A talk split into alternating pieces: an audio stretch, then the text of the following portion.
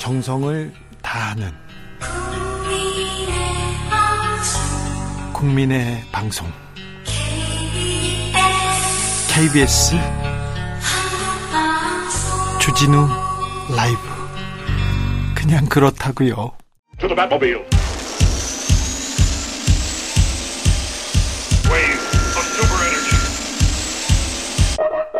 주 기자의 1분.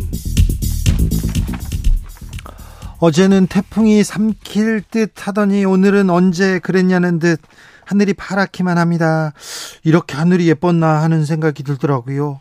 다들 안녕하시지요? 안전하시지요? 태풍 흰남노가 포항, 울산, 경남 지역에 큰 피해를 주었다고 합니다. 부디 잘 돌아오시길, 잘 복구하시길 빕니다. 태풍이 물러간 하늘을 멍 때리면서 보다가 태풍 속으로 뛰어들었던 우리 공무원들, 소방관들, 경찰 여러분들 안녕하신지, 퇴근은 하셨는지 걱정이 됩니다. 태풍이 몰아칠 때 출동한 해병대 장갑차, 덤프트럭도 무사한지 궁금하고요.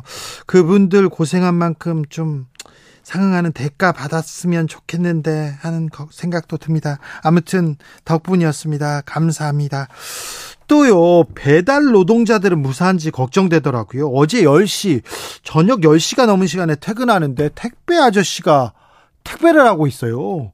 오늘 새벽에도 택배 아저씨가 다녀가더라고요. 그 태풍을 뚫고 특수작전을 벌이고 있습니다. 특수부대원도 아닌데. 위험해요, 아저씨. 빨리 들어가세요. 그러다 다치면 어떻게 합니까? 제가 어제 물었는데요. 회사에서 아무도 쉬지 않아요. 먹고 살려면 어쩔 수 없죠. 이렇게 대답하더라고요. 추석 명절이라 쉴 수가 없습니다. 이렇게 얘기하고 가는데, 좀 걱정되기도 하고, 이건 좀 아닌 것 같다는 생각이 듭니다. 사장님, 폭우 태풍 때 악천후가 발생했을 때는 작업을 중지하도록 해야 됩니다. 이거 법이라도 만들어서 해야 됩니다.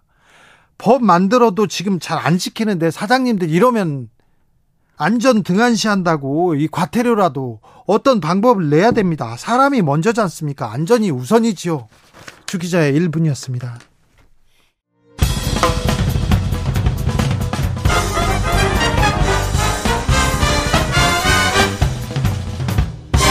훅 인터뷰. 모두를 위한, 모두를 향한, 모두의 궁금증 훅 인터뷰.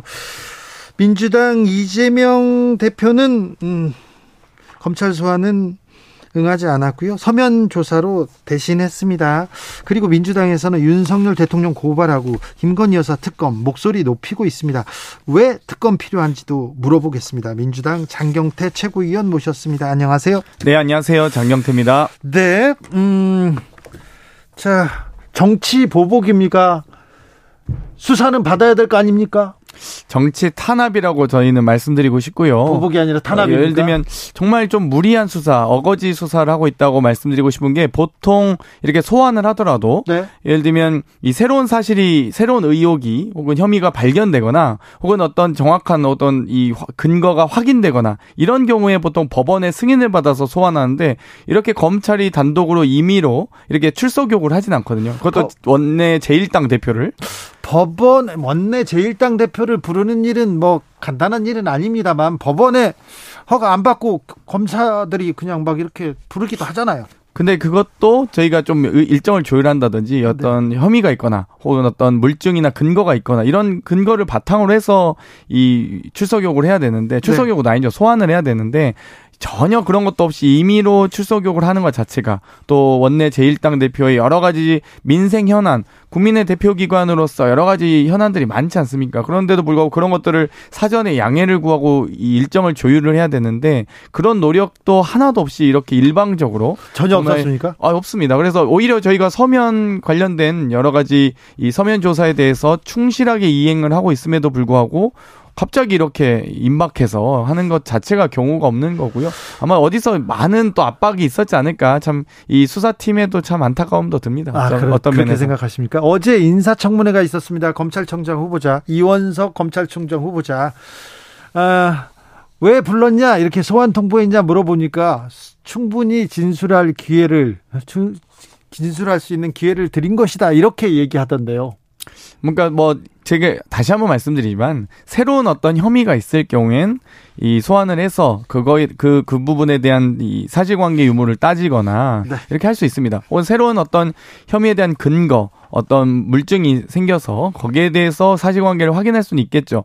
그런데 그거를 지금 저희가 이 혐의도 두 가지인데 국정감사 과정에서 나온 발언이라든지 SBS 인터뷰에서 나온 발언이거든요. 네. 이미 공개되어 있는 이 혐의를 과연 저희가 무슨 악의적으로 다시 편집을 하겠습니까? 다시 과거로 시간을 거슬러 올라가서 그걸 삭제하겠습니까? 그럴 수 없는 경우입니다. 그런데도 불구하고 이 마치 이 대표의 기억이나 어떤 감정을 기소한다 혹은 조사하겠다 이런 것들이 있을 수 없는 거죠. 어떻게 감정의 유죄 무죄가 어디 있습니까? 그 부분은 좀 법이 어디까지 미쳐야 되나, 검찰 수사가 미쳐야 되나, 기억, 감정을 가지고 수사한다 이 부분에 대해서는 굉장히 조금 네, 좀 고민해봐야 될 대목인 것 같습니다. 그런데 언론에서 거봐라 이재명 대표 되면 사법 리스크 온다고 했지 않냐 이러면서 조기 현실화됐다 이렇게 얘기하던데요. 그러니까 일단 어찌되었건 이 8월 중순의 어떤 혐의에 대해서 뭐 마치 뭔가 폭로가 될 것처럼 이 으름장을 놓다가 전혀 아무런 일도 없이 지나가지 않았습니까? 결국 이 검찰에서 내놓은 핑계가 9월 9일까지 공소시효기 때문에 해야 된다. 밖에 없습니다. 공소시효가 9월 9일이란 것 이외에는 아무것도 나온 혐의나 근거가 없음에도 불구하고 일방적으로 이렇게 출석 요구해서 그거를 사법 리스크다라고 표현한다면, 아니 그럼 제가 아무 검찰이나 아무 여러 가지 기자나 다 고발을 했을 때 그럼 다 소환해서 다 출석 요구하고 다 그 부분에 대해서 리스크라고 할 것인지, 그럼 검찰 리스크는 없는지 이렇게 다시 되묻고 싶고요. 좀 반성부터 하시길 바랍니다. 최고위원 회의에서 이렇게 모여서 김건희 여사 특검법 당론으로 추진하기로 했습니까?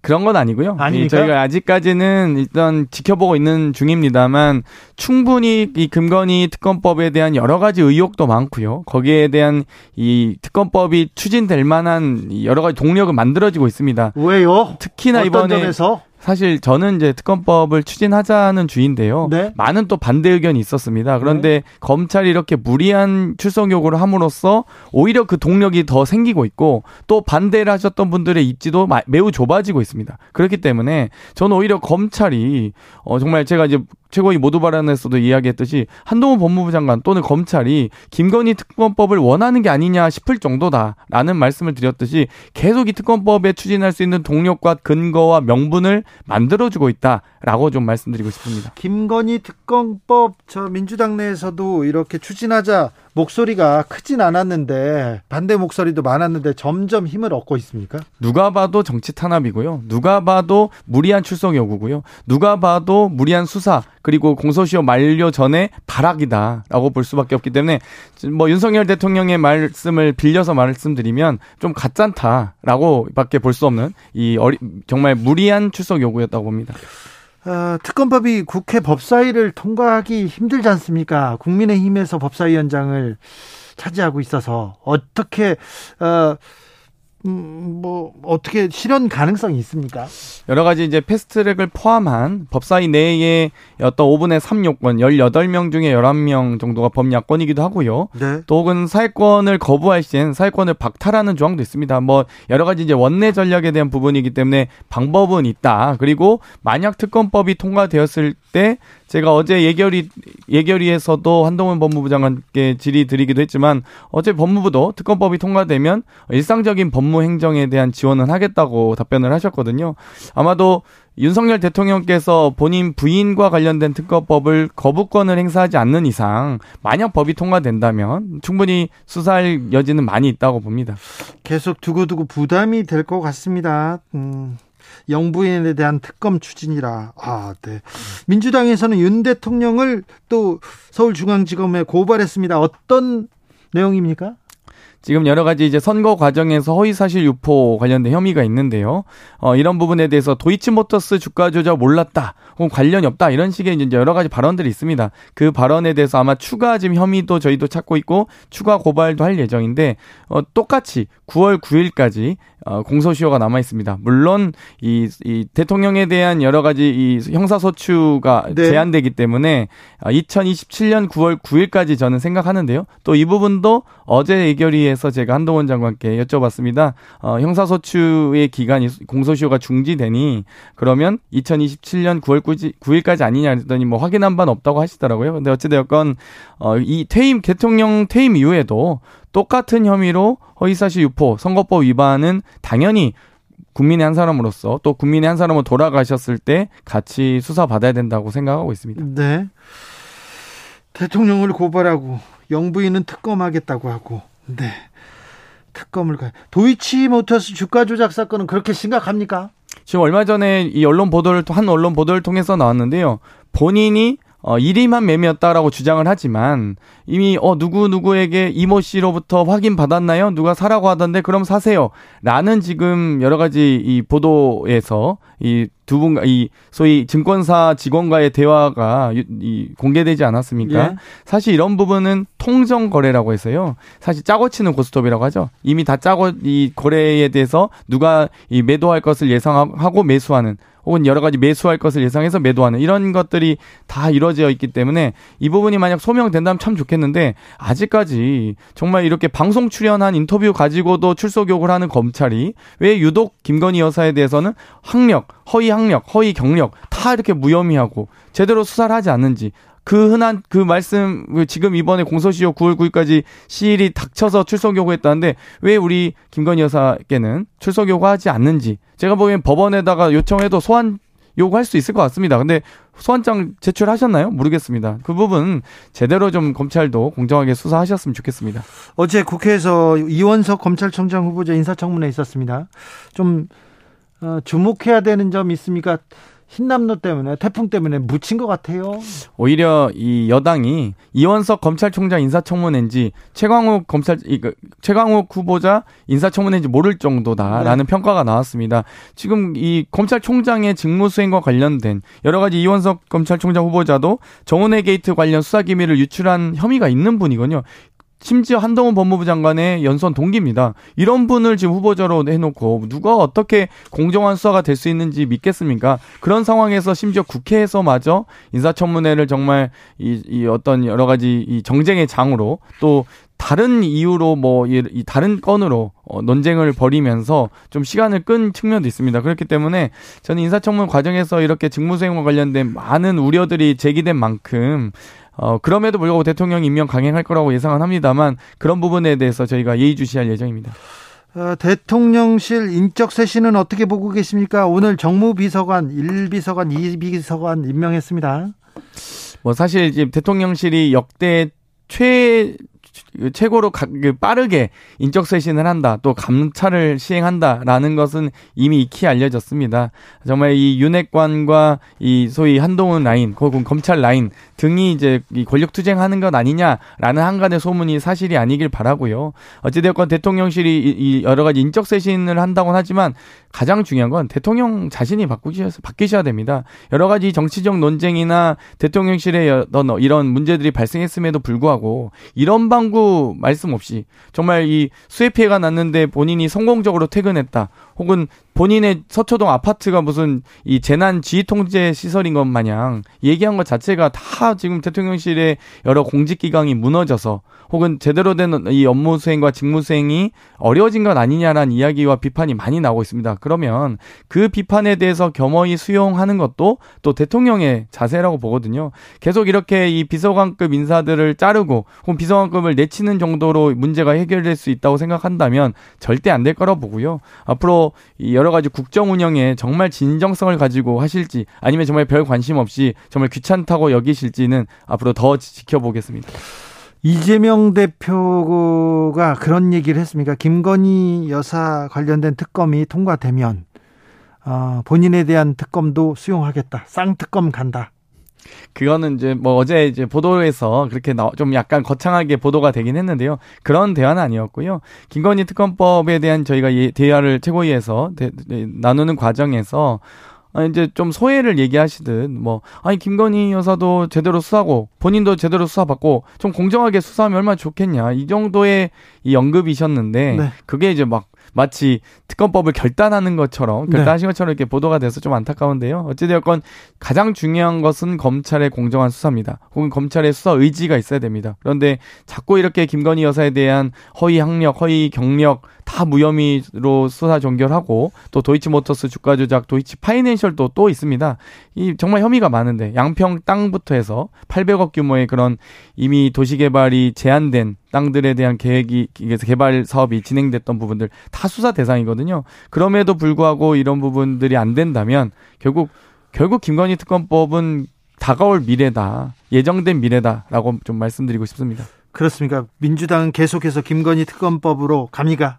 지금 대통령실에 무면허, 무허가, 뭐 업체가 공사했다부터 해서 지금 의혹이 계속 쌓여가고 있습니다. 차라리 이러실 거면 이 지금 혐의가 지금 현재 있는 혐의만 있을 때 빨리 수사를 받으시고 여러 가지 범죄에 대한 소명을 하시는 게 낫지 않을까. 오히려 좀 조언드리고 싶고요. 계속 이게 쌓여가면 갈수록 본인에게 더 불리해질 수밖에 없다. 국민적 여론과 분노는 더 악화될 수밖에 없다. 추석 민심엔 오직 김건희 특검밖에 있을 수밖에 없다라고 좀 조언드리고 싶습니다. 장경태 최고위원님, 윤석열 대통령이 취임한 지 이제 넉 달째, 이제 100일 조금 넘었어요. 그렇게 못합니까?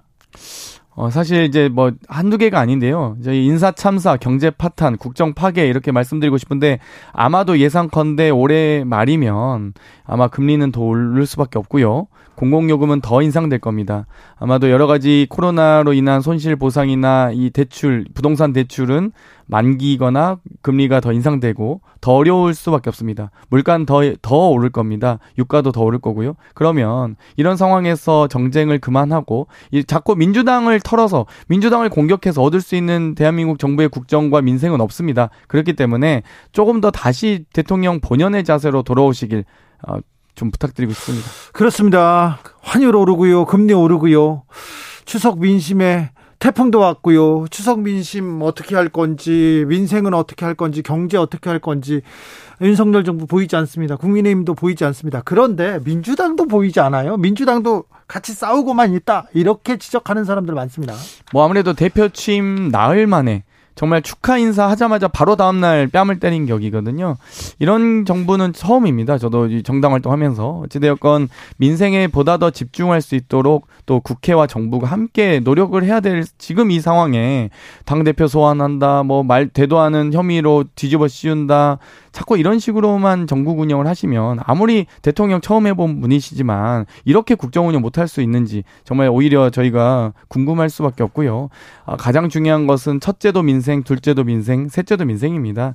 국민들의 어려움이 어떤 데 있는지, 지금 태풍으로 인한 포항에 여러 가지 피해가 지금 가시화되고 있는데, 계속 이런 부분들을 좀 챙길 수 있도록 재난재해에 대한 대비의 컨트롤타워는 대통령입니다. 그렇기 때문에 꼭 부디 국민들의 어려움부터 살피시길 바랍니다. 대통령이 못 챙기고 정부 여당이 못 챙기고 있으면 민주당이라도 챙겨야 될 거 아닙니까? 장경태 최고가 청년들 챙기고 민생 챙기려고 노력해야 될 거 아니에요. 저희 이제 임기 시작 이제 일주일 조금 넘었는데요. 지금 계속 다 검토하고 있고, 모든 민생 의제들을 다 모아서 저희가 하나하나 다 점검을 하고 있습니다. 그렇기 때문에 한 달 이내엔 저희도 이 가시적인 성과가 나올 거라고 보고요. 앞으로 이 민생 관련된 의제들을 지난번 의총에서 발표도 했지만, 앞으로 이 윤석열 정부가 못했던 부분들, 또 더불어민주당이 잘할 수 있는 부분들을 더 강조해서 말씀드리겠습니다. 매일 회의할 거 아닙니까? 대표랑 다 모여서. 그런데 자, 싸우자, 김건희 특검법으로 가자, 검찰을 탄압 분쇄하자, 이런 얘기 말고 민생 얘기 더 합니까? 경제 얘기 합니까? 어떤 얘기 합니까? 여러 가지 지금 민생 현안들을 지금 다 정리하고 있습니다. 그렇기 때문에 딱 정해진 거를 제가 말씀드릴 수는 없는데요. 어찌됐건 저희가